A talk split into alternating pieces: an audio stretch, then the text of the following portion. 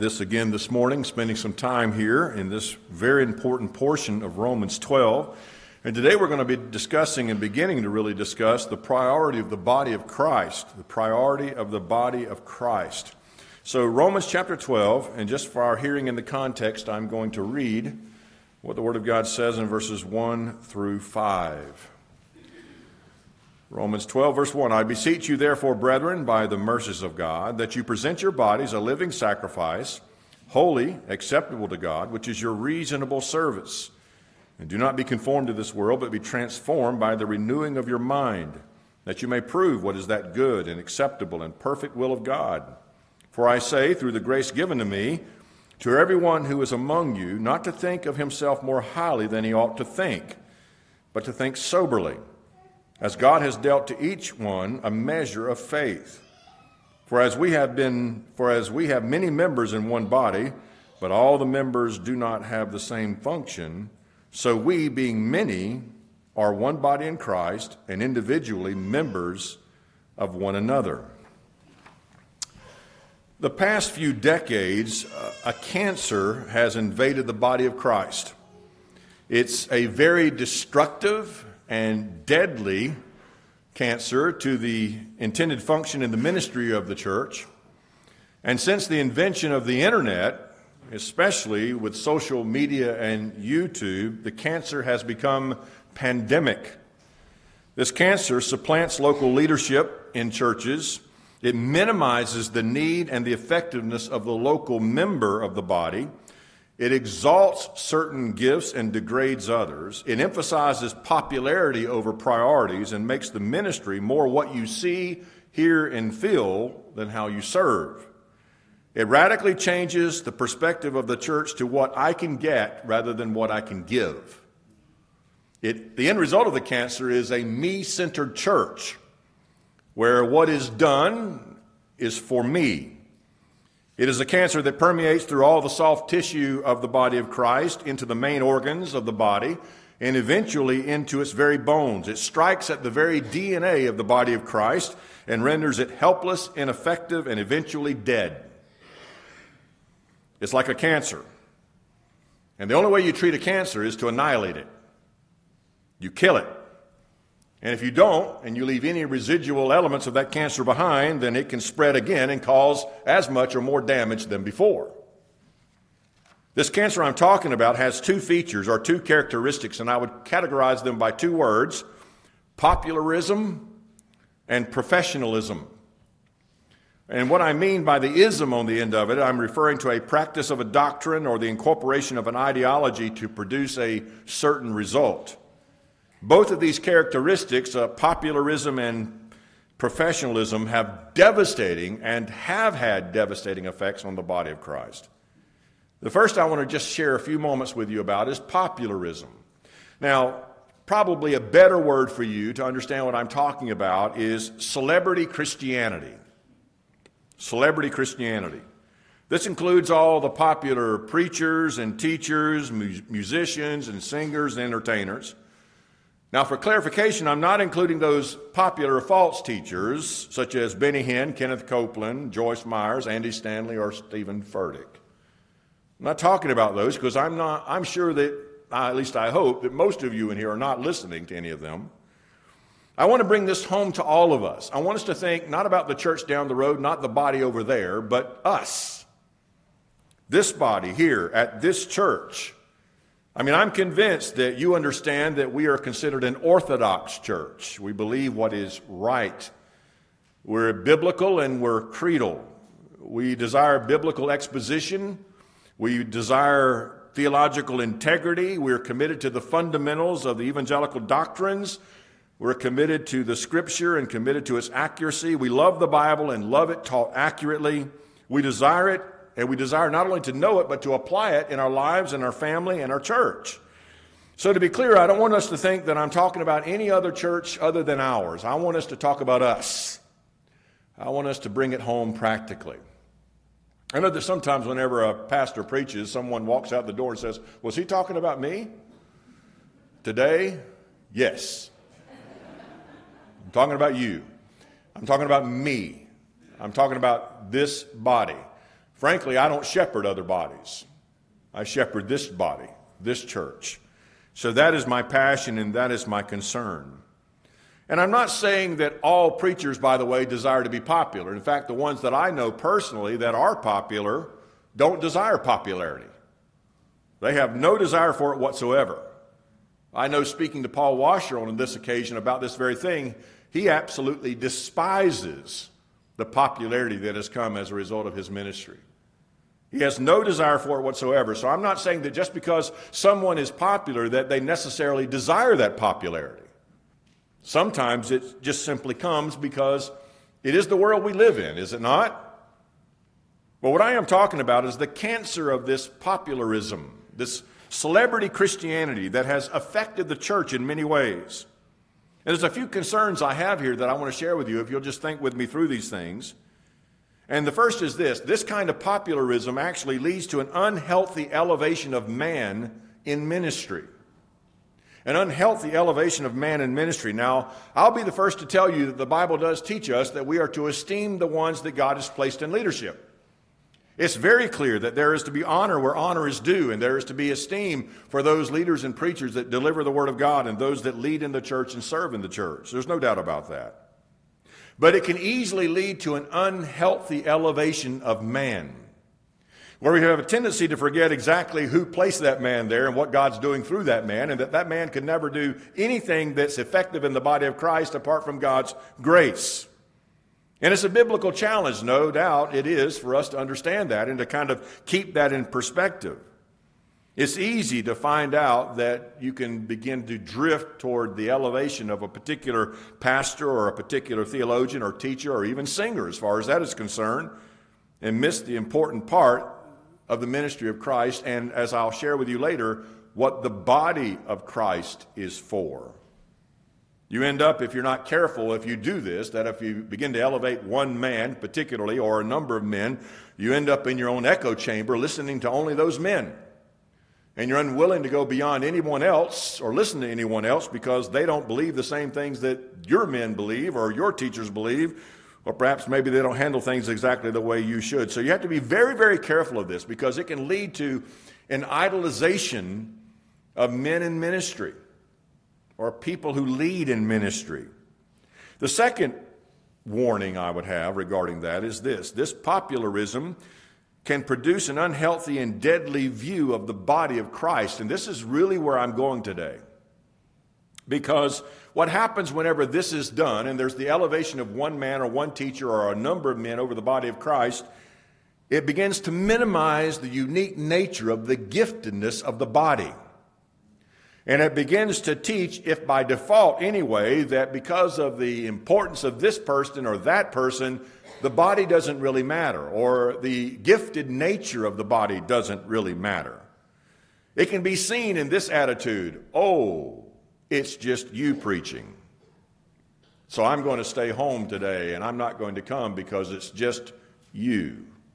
Or sometimes there'll be even the indication that I'm coming, but I'm going to listen to my favorite man rather than listen intently to what God is going to give through another man in the ministry of the body of Christ. The tragic implication of all of this is that unless it is so and so preacher, we have a tendency to kind of step back and not listen as intently and not be as engaged. And some have even taken the opportunity to say, well, you know what, it's just so and so, I'm going to stay home and I'm not even going to come to a Bible study or a fellowship group. I mean, really, have we become so arrogant that we believe that there's nothing God could give to us through someone else? Have we got so arrogant that we believe that God, who sovereignly places people in the body of Christ, cannot know what is best for us in our Christian life? I mean, God has given gifts to the body, has He not? And it is His goal, it is His goal to make you more like the image of Jesus Christ. So He knows what you need. He knows what is best for this local assembly, so his desire is to put in this local assembly the men, the women who have the gifts to the body of Christ so that you can be equipped and built up to become more like Jesus Christ. The third concern I have about popularism is that there's a tendency to produce isolation rather than infiltration. And I'm using the word infiltration in a good way, meaning that we should be purposely intentional on engaging with one another. We should be purposely intentional on engaging with one another. Now, I know, I've been around a number of you already to know this, that some of you are isolationists. I mean, you, frankly, are more comfortable just to be home by yourself. And you would just rather not be around crowds, and you don't care to engage in a lot of conversations with people. In fact, you might go as far as to say, I just don't like people. Ah, got a few people like that, right? And so you have to work hard at that, don't you? You have to work proactively to make yourself engage with the body of Christ, to use the gifts that God has given to you so that you're able to minister effectively in the body of Christ. It's easy to become an isolated person. It's easy to come and just sit, listen, and leave. It's easy not to invite someone over or to talk to someone or spend a couple of hours with someone around a, coffee, a cup of coffee or something like that. It's very easy in our in our, our culture and our context to do that. In fact, sometimes I think because of what is often thrown at, thrown at us on a regular basis, we, we would rather just have some time alone. And I know, I understand that, I get that. But I think we have to really work at that problem that we want to find ourselves spending more and more time alone rather than involving ourselves with the body of Christ. Now, think about the imagery given to us in the scripture of the body. I mean, Paul later on uses the physical body as an analogy to compare it to the spiritual body of Christ. Can you imagine just for a moment if your pancreas said to you, Oh, I just want to be isolated? I really don't want to be engaged at all. I mean, that little organ that small little organ that's kind of tucked right underneath the stomach, right next to the liver and the large intestines, if it just basically said, you know what, I'm just not going to engage anymore. It's too difficult. Well, guess what happens? You die. That's what happens. And it happens rather rapidly, by the way. And so you need to understand that every single part of the body of Christ is absolutely essential. There is no such thing as an isolated part of the body that has no purpose and no plan in God's uh, body of Christ. But that's not really what I'm talking about when it comes to this. Popularism and celebrity Christianity produce a tendency to be with the ones we love the most. In other words, I would rather just listen to him, or I would just rather read him, or that person, or follow after this person instead of Understanding that God has purposely and sovereignly placed in the body of Christ unique, gifted people for your edification and to build you up and to make you more like Jesus. I mean, there are tendencies. I mean, listen, I've been there before. I understand this. I can preach to myself as well as I can you. Well, you know, I don't know what I don't want to really go on Wednesday night because it's just so and so speaking. It's not that important. I've been over that subject before. Or I don't want to go to that fellowship group or that Bible study because, after all, I mean, I already know what they're talking about. Or maybe because it's Bible led, I can sleep in a little bit and it doesn't really have any effect at all. Folks, I'll be honest with you. Whenever we begin to do that, we adopt a philosophy of our own Christian life that is going to damage us. It will damage us in many ways. It's kind of like smartphones in a doctor's office. Have you ever noticed that before? When you go to a doctor's office, everybody has a smartphone, but nobody talks to each other anymore. They all just sit there and stare at the smartphones. My mom says that all the time. Every time we go to the doctor, I took her to the doctor this past week. She goes, Nobody talks to anybody anymore. And she'll say this every single time. This is not the America I grew up in. And it's not. It used to be whenever you would go to a doctor's office, you would engage with someone, you would talk to someone, or even if you were in the elevator. I know when I'm in an elevator, I talk to people. But now we don't talk anymore. We like that isolation. And it's easy to do that, is it not? I mean, even in our own uh, culture where we have the rampant use of video games, it's very easy for a young man or a young woman to isolate themselves in the bedroom and never engage with the family. Now, I'm going to tell you right up front both of these things are damaging. They do not do us good, they do us harm. And we need to understand that we are not people that are meant for isolation at all. We are meant to be social people, some more than others, for sure. But the point is, the body of Christ does not work with isolation. It does not work with just going after the man that you like the most and you listen to him and you say, Well, I'm not really going to pay attention to the other people that God has placed in the body of Christ at all. I mean, we are, according to Scripture, we are all one body and members, listen to this, of one another. We are joined together by the same common life blood of Jesus Christ and are, listen to this, and are in great need of one another. Whether you believe that or not, you are in great need of one another. I mean, you can't isolate parts of the body, nor can you isolate parts of the body of Christ. Like, for instance, if, the, if you isolate the leg or the arm, it dies. If you isolate the lung or the liver, it dies. If you isolate your little pinky or your little toe, it dies. Isolation kills and always has a negative impact on the body. So we need to be careful of popularism where we're all concerned about making sure we listen to the one person we like the most and say to the body of Christ, you just don't really have anything to say at all. That's tragic and very, very dangerous. And the fourth thing about popularism is this it can lead to the implication, implication of insignificance. Of insignificance. I mean, after all, because you're not the most oratory skilled person, you're not the one who's the most articulate, and you're not you're maybe not the best preacher or teacher or whatever, it can be implied that you are insignificant to my spiritual growth as a Christian. Far worse, that you're even expendable, that you really don't have any purpose in my life as a believer. Just because you may not have a certain skill set or a certain talent or a certain gift, you are in many ways, by the minds of some, relegated to the shelf. I mean, you're good to look at and you make the shelf look full, but if you're missing, nobody really misses you. You have to ask yourself a question whenever people are not here at this church, do you miss them? Do you? Do you take notice of people who don't show up, who don't come? Maybe for a number of reasons. They could have been discouraged, they could have been sick, they could have just not had the encouragement necessary that they needed. A hundred other things could be the part, but we need to be very careful that we don't become that part where we think that these people are just insignificant because they're not skilled, they're not gifted, they don't have talents that we have, or that are the most popular. That's one of the things I think has hurt us in many ways, and I'll have to be the first to tell you, I really think I am thankful in many ways for the available teaching that we have online, but at the same time, if you always hear the very best, it's hard to hear the less. You know what I'm saying? I mean, he just doesn't have it.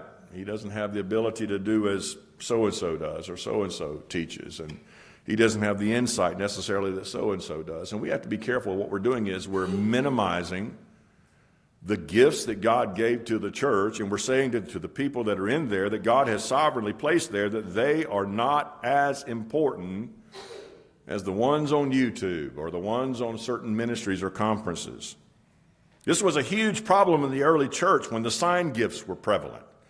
Whenever there was prophecy and miraculous gifts and the giving of languages where people would speak in unknown languages of that time and they would have someone who would interpret those things, the tendency was to make the public gifts, the showy gifts, as some have called them, the most popular and the most sought after gifts in the, in the body of Christ. And the ones that were gifts like mercy and exhortation and giving and service were just relegated to the back and they weren't as important to the body of Christ. And Paul had to address this on a number of occasions because they were exalting and making more popular the public gifts and minimizing the other gifts that, by the way, are just as important, if not in many ways more important and there was also the problem with the elevation of the apostles of that day. I mean, Paul had to deal with this also, where there were those that were exalting the, the apostles over the local pastor teachers of the churches of that time.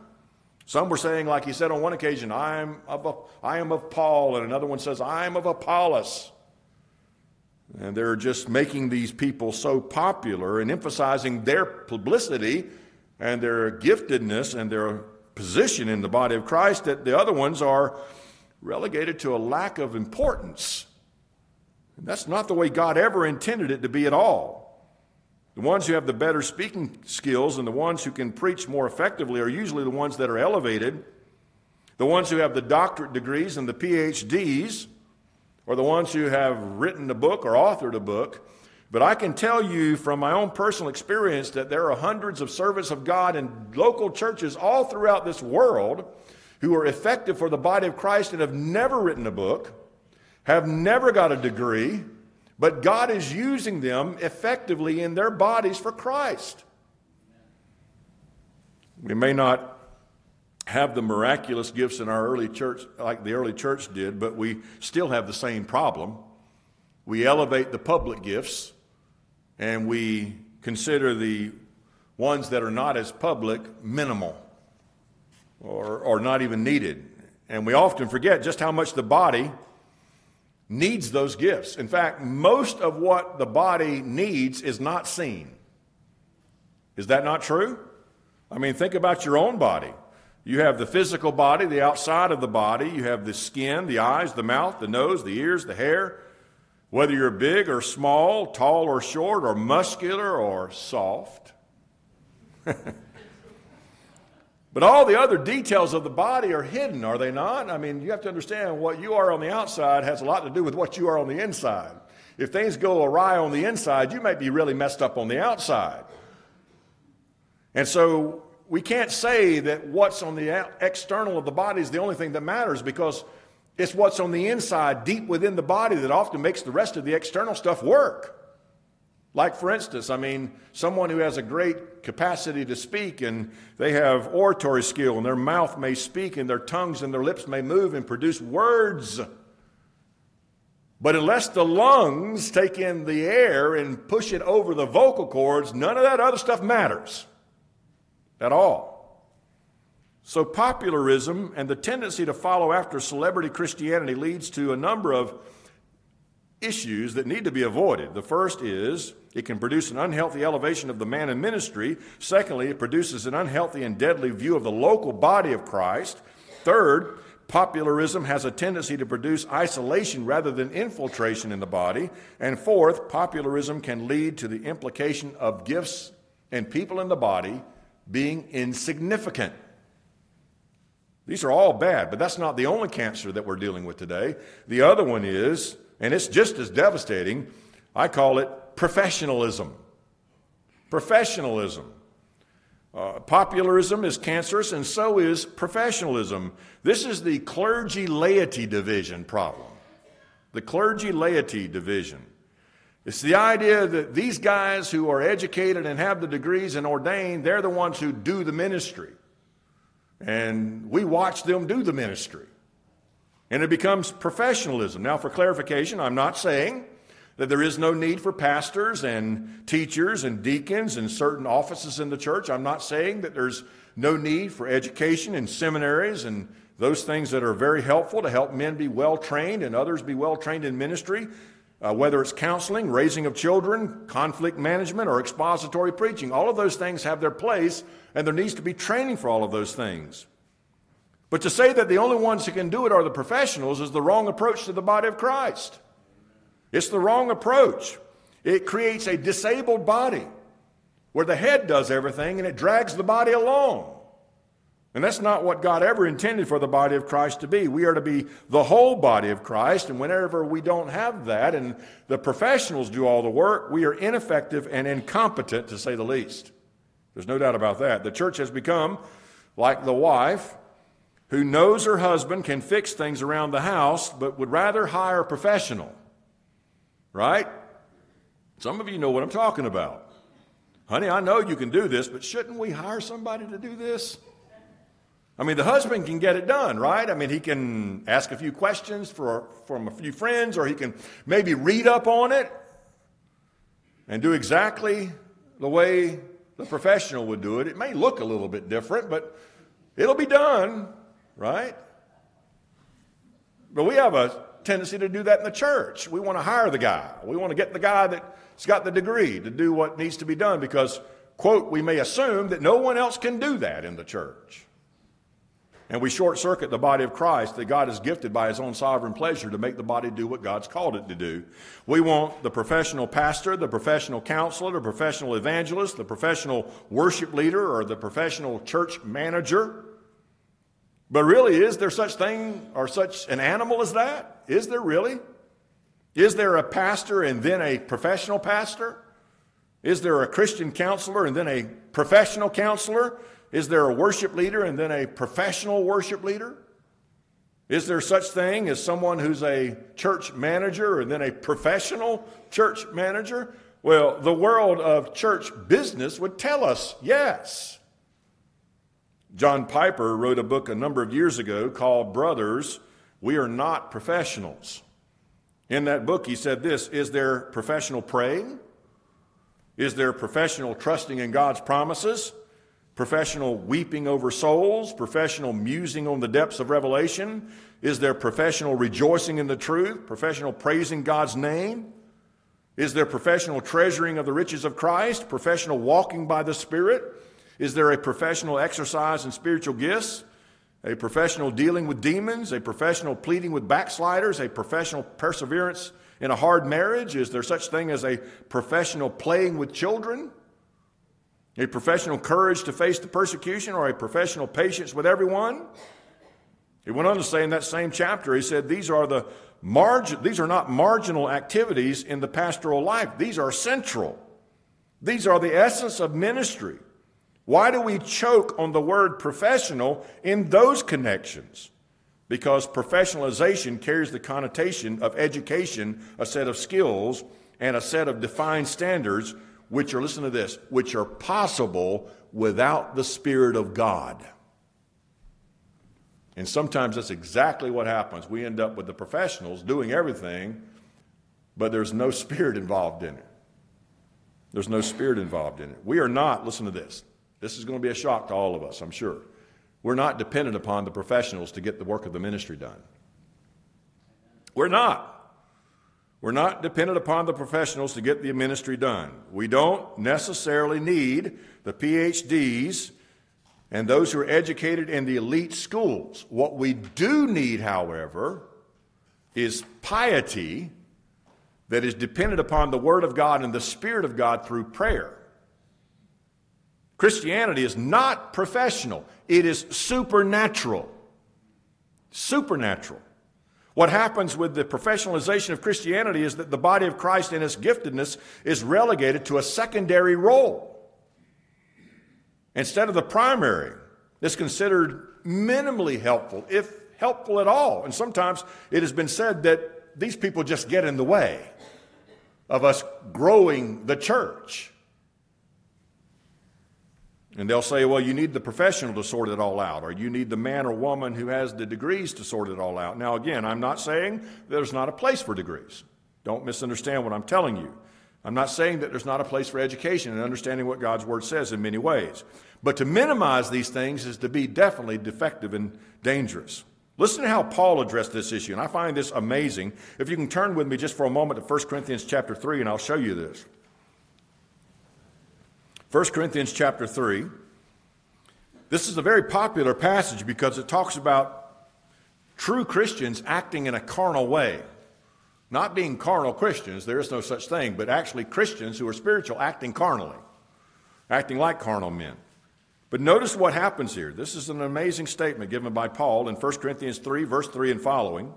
He says this For where there is envy, strife, and divisions among you, are you not carnal and behaving like mere men? Now, what kind of division is he talking about? What kind of envy is he talking about? What kind of strife is he talking about? Well, he goes on to tell us what it is. Look at verse 4. For when one says, I am of Paul, and another says, I am of Apollos, are you not what? Carnal. Whenever you elevate one man above another, whenever you say he's the most important thing and the rest of the body of Christ doesn't matter, you're carnal. You're creating unnecessary divisions in the body of Christ. He went on to say in verse 5 Who then is Paul? Who is Apollos? And he gives who they are. They're ministers. That is the point that he's making is not ministers with a capital M, but ministers with a small m. This is the word, by the way, we get the word deacon from diakonos. It means server or waiter. In fact, it was used in Acts chapter 6, as we all know, there to refer to the men who served tables. They brought food to the widows. I love what MacArthur says about this very thing. He says, you know, whenever you consider yourself a minister of Christ, your job is to get the food to the table without spilling it. That's your job. Putting it in the perspective of the biblical teacher, your job is to get the Word of God to the people without messing it up. And Paul says, listen, we are just ministers, we're just servants through whom you believe. God used us to bring you to faith in Christ. But the point is, God used us to bring you to faith in Christ, as the Lord gave to each one. He says in verse 6, I planted, Paul did, that is, Apollos watered, and here's the point God gave the increase. If God did not give the increase, it wouldn't matter who planted and who watered. Right? So then, he says in verse 7 so then neither he who plants is anything. Now that's a, that goes back to what we said last week in chapter 12, verse 3. Don't think so highly of yourself. Paul says, listen, you're nothing. you think you're something, you're nothing. You're a seed planter. That's what you do. You plant seeds. And if God does not give the increase, nothing happens. Nothing happens. So he goes on and says here in this text, in verse 8, now he who plants and he who waters are one. In other words, for the same purpose, for the same intent of the ministry, to see people come to Jesus Christ, and each one will receive his own reward according to his own labor. And then he says in verse 9, I love this. He says, For we are God's fellow workers. The Greek word sunergos is a combination of the words sun and ergos to work together. It basically refers to someone who's a co worker, a co laborer. He says, We are just co laborers in God's field. We're out there laboring to do what God's called us to do so that He can give the increase to the seeds planted and to the water given to the seeds. He goes on and refers to the church also as God's field in verse 9 and also God's building. He says, According to the grace of God which was given to me, as a wise master builder, I have laid the foundation, and another builds on it. Paul had the right perspective. He understood who he was in light of the ministry of God, that he wasn't the beginning and the end of it all. In fact, he was nothing apart from the grace of God giving benefit to the work. One other thing, just back up for a moment. You're still in 1 Corinthians. Look at 1 Corinthians chapter 1. 1 Corinthians chapter 1 and verse 10. This is going along the same lines. Paul had already addressed this issue earlier in 1 Corinthians chapter 1 in verse 10. Uh, Paul says, Now I plead with you, brethren, by the name of our Lord Jesus Christ, that you all speak the same thing, and that there are no divisions among you, but that you perfectly be joined together in the same mind and the same judgment. What's he talking about? Well, let's read a little further. What division is he referring to? For it has been declared to me concerning you, my brethren, by those of Chloe's household, that there are contentions among you. Now I say this that each one of you says, I am of Paul, I am of Apollos, I am of Cephas, which is Peter, and then there's the guy who's always more spiritual, I am of Christ. Right? What does Jesus say? Is Christ divided? No. What are you doing?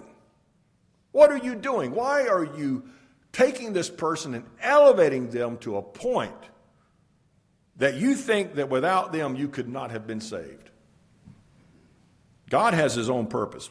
Paul even went on to say this sarcastically Was Paul crucified for you? What's the answer? We all know the answer to that. No. I mean, we think about that when it comes to different giftedness in the body of Christ. We need to get it in perspective that all of us have a purpose, but none of us died for you. Christ did. Christ did. He went on to say, why, he says, or were you baptized in the name of Paul? No. The point is, it's all about Jesus Christ. Listen, you don't own it. You did not build it. You did not supply the material for it. You simply manage what God gave. That's what we're doing. We're stewards. You remember that? Look at 1 Corinthians 4. 1 Corinthians 4. We talked about this a little bit last week. Just to highlight a couple of other words here 1 Corinthians 4, verse 1 and following. Paul now, remember what he's, what he's talked about, chapter 1, chapter 3, where these people are exalting Paul, exalting Apollos, exalting Peter, claiming this kind of popular professionalism of these guys. And so, what does Paul finally conclude in chapter 4, verse 1? When a man considers us, consider us as servants of Christ. Remember that word last week? Huperetes, under rower? He means basically, I'm the guy at the bottom of the ship pulling my oar, doing the job that God's called me to do. That's who I am. He goes on in verse 2 and says, Moreover, it is required of a steward, which he says, I am, I'm a steward of the mysteries of God, that one be found faithful. The word steward comes from a Greek word that means house manager. House manager. He says, I'm an under rower. I'm pulling my oar. I'm doing my service to God, what He's called me to do. And all He requires of me is to be found faithful to manage the house that God is building, to manage it. So Paul puts in perspective correctly what needs to be put in perspective that it's not just the professionals who make it happen. It's all the body of Christ that makes it happen. It's all the body of Christ. Paul despised the exaltation of the professionalization of his own ministry. He wanted them to understand, and he repeats this many, many times in Corinthians and also in Romans, the place of the body, the priority of the body of Christ. And we don't want to find ourselves, even in this church, being tempted, personally being tempted to think, I don't matter. You matter as much as any other part of that body matters. You might not have a vocal and prominent and well known gift, but in the background, I know people in this church who do this. They minister effectively to people in the background. They're sitting with people, comforting them, suffering with them, praying with them, talking to them, encouraging them, teaching them, doing all those things that are so critical to the body of Christ being all that God Im- Im- imagines it and actually ordains it to be. And today's American evangelical church needs to own this rebuke. We have a professionalization of American evangelicalism. We. We do. And we've literally forgot about the point of the body. I remember many years ago now, there was a lot of discussion about spiritual gifts. You remember that? In fact, you could go online and you could fill out your spiritual gifted survey and you could figure out where you were. I, I remember whenever Charles Stanley was preaching on that, he preached a lot on that early in his ministry, a lot about spiritual giftedness. And I remember me going through his whole, and he had, usually he had sermons that had 15 points, usually. And I remember going through those lists and thinking, okay, I fit that, I fit that, I fit that, and, but I don't fit that, and I don't fit that, and I'm not like that trying to figure out what my spiritual gift is. But you know what? It's very simple. I'm off track for a moment. Let me just go over here for a second and drop this footnote. Here it is. Spiritual gifts are as unique as snowflakes. Okay? Because every person is gifted differently. There may be a number of gifts of teaching in this church, but everybody teaches differently. And there's a lot of reason behind that because they're raised differently, they're taught differently, they have different talents, different gifts, different skills. There are other people who are much, much more merciful than I would ever be, much more compassionate than I ever would be. And there are those who have the gift of exhortation. There are those who have the gift of giving. In fact, if, there, if there's ever an opportunity to give, they're the first in line to say, I really want to give to this. I want to contribute to this, not only financially, but also time wise. And the list goes on and on. But the gifts of the body are very, very unique you're not going to be able to meet necessarily every single little item down a survey and say, I fit that. You're going to be different than everybody. And God knows that. God's purposed that. This body's different than the body down the road. But ultimately, all together, we're one big body of Christ, and God, in His own purposes, has His reasons for orchestrating it that way and setting it up and ordaining it that way. So, Paul was against the professionalization of Christianity, and he emphasized many, many times the need for the body of Christ. And we need to be careful of those dangers popularism and also professionalism.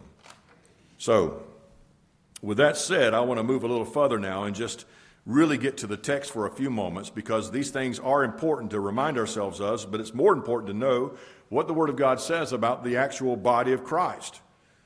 Now, we're talking about as I said, this body specifically, there's the broader body, no doubt, of the whole body of Christ. But remember, Paul has spent the first 11 chapters on the doctrine of salvation. Then he comes to that initial first command to give yourself totally devoted to Jesus Christ. Now, the first application of that is what? The body life.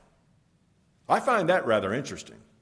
Because down the list of Romans chapter 12, there's a lot of very important things that he gives to us. How we're to love without hypocrisy, how we're not to return vengeance, how we're to love our enemies, and so forth. Those are very practical and sometimes very hard to live. But the first thing he addresses is how you and I are to interact with one another and understand our relationship in the body of Christ. Because there is the temptation, there really is. There is the temptation to minimize the things that aren't as public and don't seem on the surface to be giving us what we need. And by the way, I think also it's important to realize this that every person matters, and so it's important to point out that for people who don't come to church, who could come to church, they affect the body of Christ. They affect this ability to come.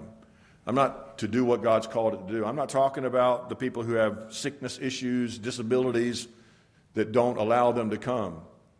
But did you know there's a growing popu- population of internet Christians? They believe that they just do what they can do by watching it on TV. I don't know how you do the Lord's Supper in that. I don't know how you, you actually flesh out the body life of the, the body of Christ. I don't know how you do the one another's in that context. I, it doesn't work. It doesn't work. It affects the person who doesn't attend and participate in the fellowship, and it affects the local body that doesn't get the uh, benefit of that brother or sister who should be there exercising the giftedness that God's given them in the body. So look at verse 3. Let's go back to that just for a moment.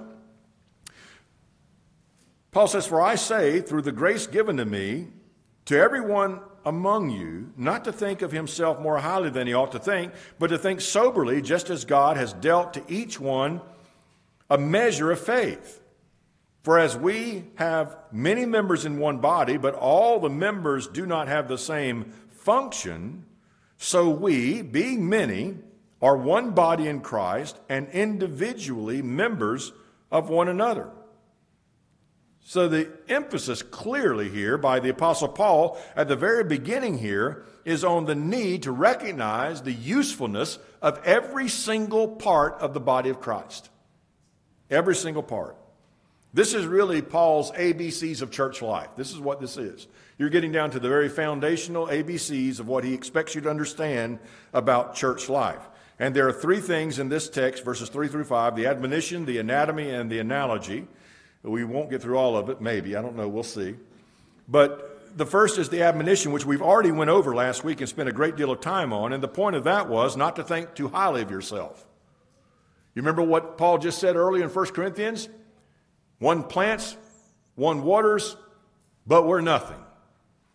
Now, it's not to say, as I said last week, we're worms, we're useless, we're, we don't have a, a place or a purpose. You know, please don't even talk to me. I just have no reason to exist.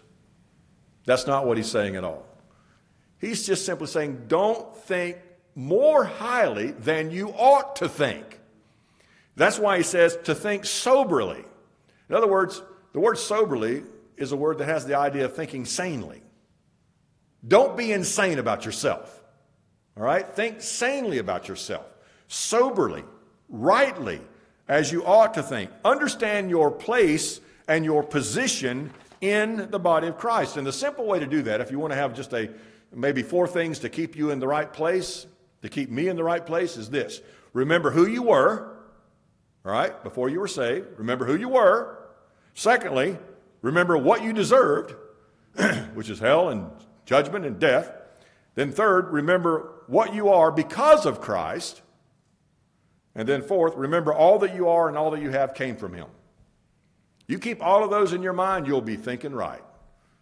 Where I came from, what I deserved, what I am now because of Jesus, and that everything that I am and that I have and that I own and that I, I can be is all because of what God gives me. That puts everything in perspective, and you're able to think Sophroneo is the word to think with sound judgment, sound mind, soberly about yourself, and not to be puffed up about your own abilities and your own uh, capabilities, and frankly, your own giftedness. Your own giftedness. I mean, whatever gifts you have in the body of Christ are granted to you sovereignly by God, and you are not the best thing since cornbread. You're not. And as I told you, I've recognized this over the years. I mean, I think when I first became a Christian and I was pastoring my first church, I thought I was, that was it. I mean, I had, I had the ability and the know how and the want to, and I was going to make things happen. I learned real quick, like, God's going to humble you. I was talking to a very dear friend of mine this past uh, week uh, down in Florida, and he's actually having to go through some very, very hard time in his church. He's been pastoring a church now for eight years in a very difficult area of Jacksonville. And uh, the church has grown up to about 25 and then 35 through naval families of the uh, Mayport Naval Station. And then they would leave, get transported out, so his church would go back down. So he's now down to eight at the most, maybe five, and three of those are his family. So he's considering whether or not he needs to continue in this church ministry after having been there for eight years. Now, he has a lot of other issues he's dealing with, with a disabled son that constantly has seizures, which keep him up at night, him and his wife both. His wife is never able to come to church because of the actual seizures of the son, because whenever he does have seizures, he literally yells out, screams out, and there's no way to control it. It's very, very difficult all the way through. This man has a tremendous love for God, a tremendous devotion to Christ. He's like the guy that you would think should have a ministry somewhere that God has blessed tremendously, but for God's sovereign purposes, He's kept him right there. The thing he told me this past week, we were discussing the passage over in 2 Corinthians chapter 10 where Paul the Apostle is talking about God delivering him to a messenger of Satan called the thorn in the flesh. And I recounted to you last week, I believe correctly, that that is probably referring to a satanic conspiracy against the apostles' ministry at that time. And that the whole point of that was to make sure that even though Paul had received so much revelation from God, had gone to the third heaven, seen things, heard things that you and I could not even begin to conceive of, nor could he actually speak of. And so God kept him humble by delivering to him a messenger from Satan to buffet him all the time. And I remember Steve was accounting for me, recounting a situation where he was pastoring another church and he had not learned how to go into a church with a great deal of humility and to teach people with long suffering, knowing that you're not herding cattle, you're teaching people. And he would come in and he said, This is wrong, this is wrong, this is wrong, this is wrong, this is wrong, this is wrong. Straighten it all out. Well, he found out what was out is him didn't go over too well because he was trying to move them like cattle instead of like people, not being long suffering and teaching with long suffering. He said he sat outside one day in the church parking lot weeping. He was listening to a message by John MacArthur on that very passage about the thorn in the flesh. And he said this Sometimes God uses the satanic conflict in a church to humble its pastor. I never forgot that. Because that is so true, folks. Some of the things that come into our lives, when we begin to think a little higher than we ought about ourselves, God will bring things into our lives sovereignly and purposely, even through Satan, and humble you. And He'll keep you where He wants to keep you. There's a problem we all have. We all understand that's called love of self, right? None of you deal with that, right? Listen to what Augustine said many, many, many years ago when he wrote The City of God. He said this, and I quote Two cities have been formed by two loves the earthly, by the love of self, even to the contempt of God, and the heavenly, by the love of God, even to the contempt of self. The former, in a word, glorifies in itself, the latter in the Lord. And that is exactly where we all are. We're all there in that one place. Even John Calvin once said about thinking too highly about yourself, he said, For so blindly do we all rush in the direction of self love that everyone thinks he has a good reason for exalting himself and despising all others in comparison. That is so true, isn't it? We have a tendency to just elevate ourselves far above what we should. But let me just look at the last part of that text because I really did not deal with that very well last Lord's Day. But I want to point out what Paul is driving home here at the end of verse 3. He says that we ought not to think of ourselves more highly than we ought to, but to think soberly as God has dealt or allotted, your translation may say, to each one a measure of faith. Now, there's a lot of debate about what that means. In fact, commentaries go back and forth on what this actually has to do with. Some believe that it has to do with the, the same giftedness that he's talking about, God gifting by grace in verse 6. Because in verse 6 it says this having then gifts differing according to the grace that is given to us. And some say that what Paul is saying here is the same thing, but just choosing different words. That he's just saying God has allotted to each one a measure of faith. Synonym here God has allotted to everyone a gift of grace to minister. I don't buy that because I don't think that's what he means, because if that's what he meant, he could have used the term. Because in the next couple of verses, he uses the term grace and gifts. Here he does not. He uses the word faith. So, why does he use the word faith? I think it's really pretty simple. He's just simply saying, because his whole point is this don't think so highly of yourselves than you ought to think, because everybody has received the same faith. That's all he's saying. In fact, the word allotted here, translated in our Bible, dealt, it means to be divided. I went back and traced the use of that word through the New Testament and found out that in most occasions it means to be divided equally. And so, what God is telling us is that, listen, you ought to not think so highly about yourself, but to think soberly, because God has given to each of us, every one of us, faith. A equal portion of faith. We're not better than the next guy. We're not deserving more than the next guy. We're not more elevated than the next guy. In every faith, every gift that someone has, whether it's mercy, service, giving, exhortation, teaching, prophecy, whatever it may be, are all exercised in that same faith. You come to Christ in faith, in believing and trusting in Him, and you walk in faith, believing and trusting in Him. Whenever you know, I do what I do on Sunday, coming up here and teaching and preaching to you. I understand that all that I do here has no effect on you whatsoever or the body of Christ unless God's in it. I mean, it's just a waste of oratory if, if God's not in it. So, as I'm preparing a message and I'm going through the text of Scripture, I'm repeatedly praying, Lord, help me understand this. Lord, help me get what you have in this text so that I accurately represent you to this body. And, and then I pray coming in here, Lord, please use this to effectively nurture and grow the body of Christ and make them more like Jesus and change me where I need to be changed. All that's going on because I'm exercising faith as I exercise the giftedness that God has given to me. We all should be doing that the same way with whatever gift it may be. So all he's driving home here is, is that you and I have all been dealt the same kind of faith, the same measure of faith. Therefore, there's no place for pride. There's no place for, like, look who I am and what position I have and how wonderful I am and how gifted I am. None of this happens apart from God's exercise of sovereign grace. Period. That's the way He intends it to be.